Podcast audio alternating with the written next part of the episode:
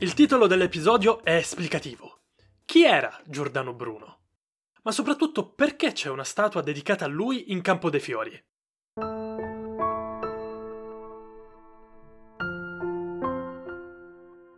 Ma rispondiamo alla prima domanda.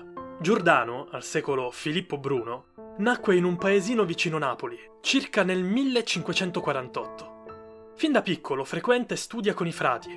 Crescendo diventa esso stesso un frate e a 15 anni rinuncia al nome di Filippo come imposto dalla regola domenicana. Accusato di eresia e costretto a lasciare Napoli, è qui che il frate inizia il suo viaggio per l'Europa, passando dalla Francia, in Inghilterra, fino alla Germania. Durante questo viaggio il giovane Giordano Bruno scrive molto.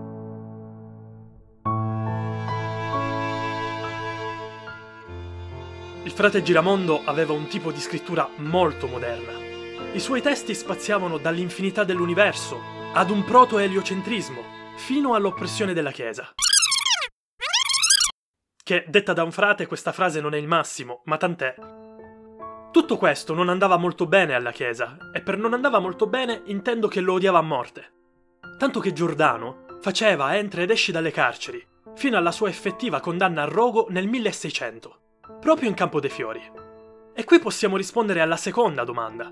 Come mai c'è una statua di Giordano Bruno in Campo dei Fiori? Il Papa ha capito l'errore e se ne pentì? Ma manco per niente. Allora, per logica, sono stati quelli che andavano contro il pontefice. Sì, ma quando? Esattamente quando il controllo papale su Roma era ai minimi storici, cioè nell'Ottocento. Nel 1849 venne eretta una statua in suo onore da Mazzini, quando fondarono la Repubblica Romana, ma la statua fu prontamente distrutta quando il Papa prese il controllo della città.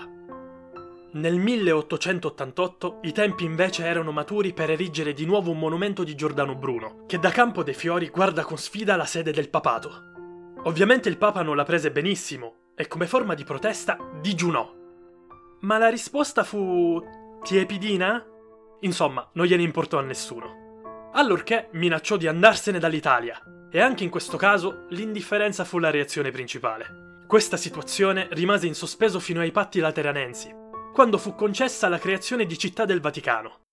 In quell'occasione il Papa chiese a Mussolini di rimuovere la statua del frate, ma il dittatore italiano decise che doveva rimanere lì. Ancora oggi la statua di Giordano Bruno è un monumento alla libertà di pensiero e al progresso scientifico, che ci ricorda che al di là di ogni apparente limite c'è sempre qualcosa da scoprire. Se l'episodio vi è piaciuto iscrivetevi al podcast Storie del Mondo per restare sempre aggiornati sui nuovi episodi. E ricordate che se non ascoltate Storie del Mondo siete più cattivi del Papa che minaccia di andare via dall'Italia per protesta.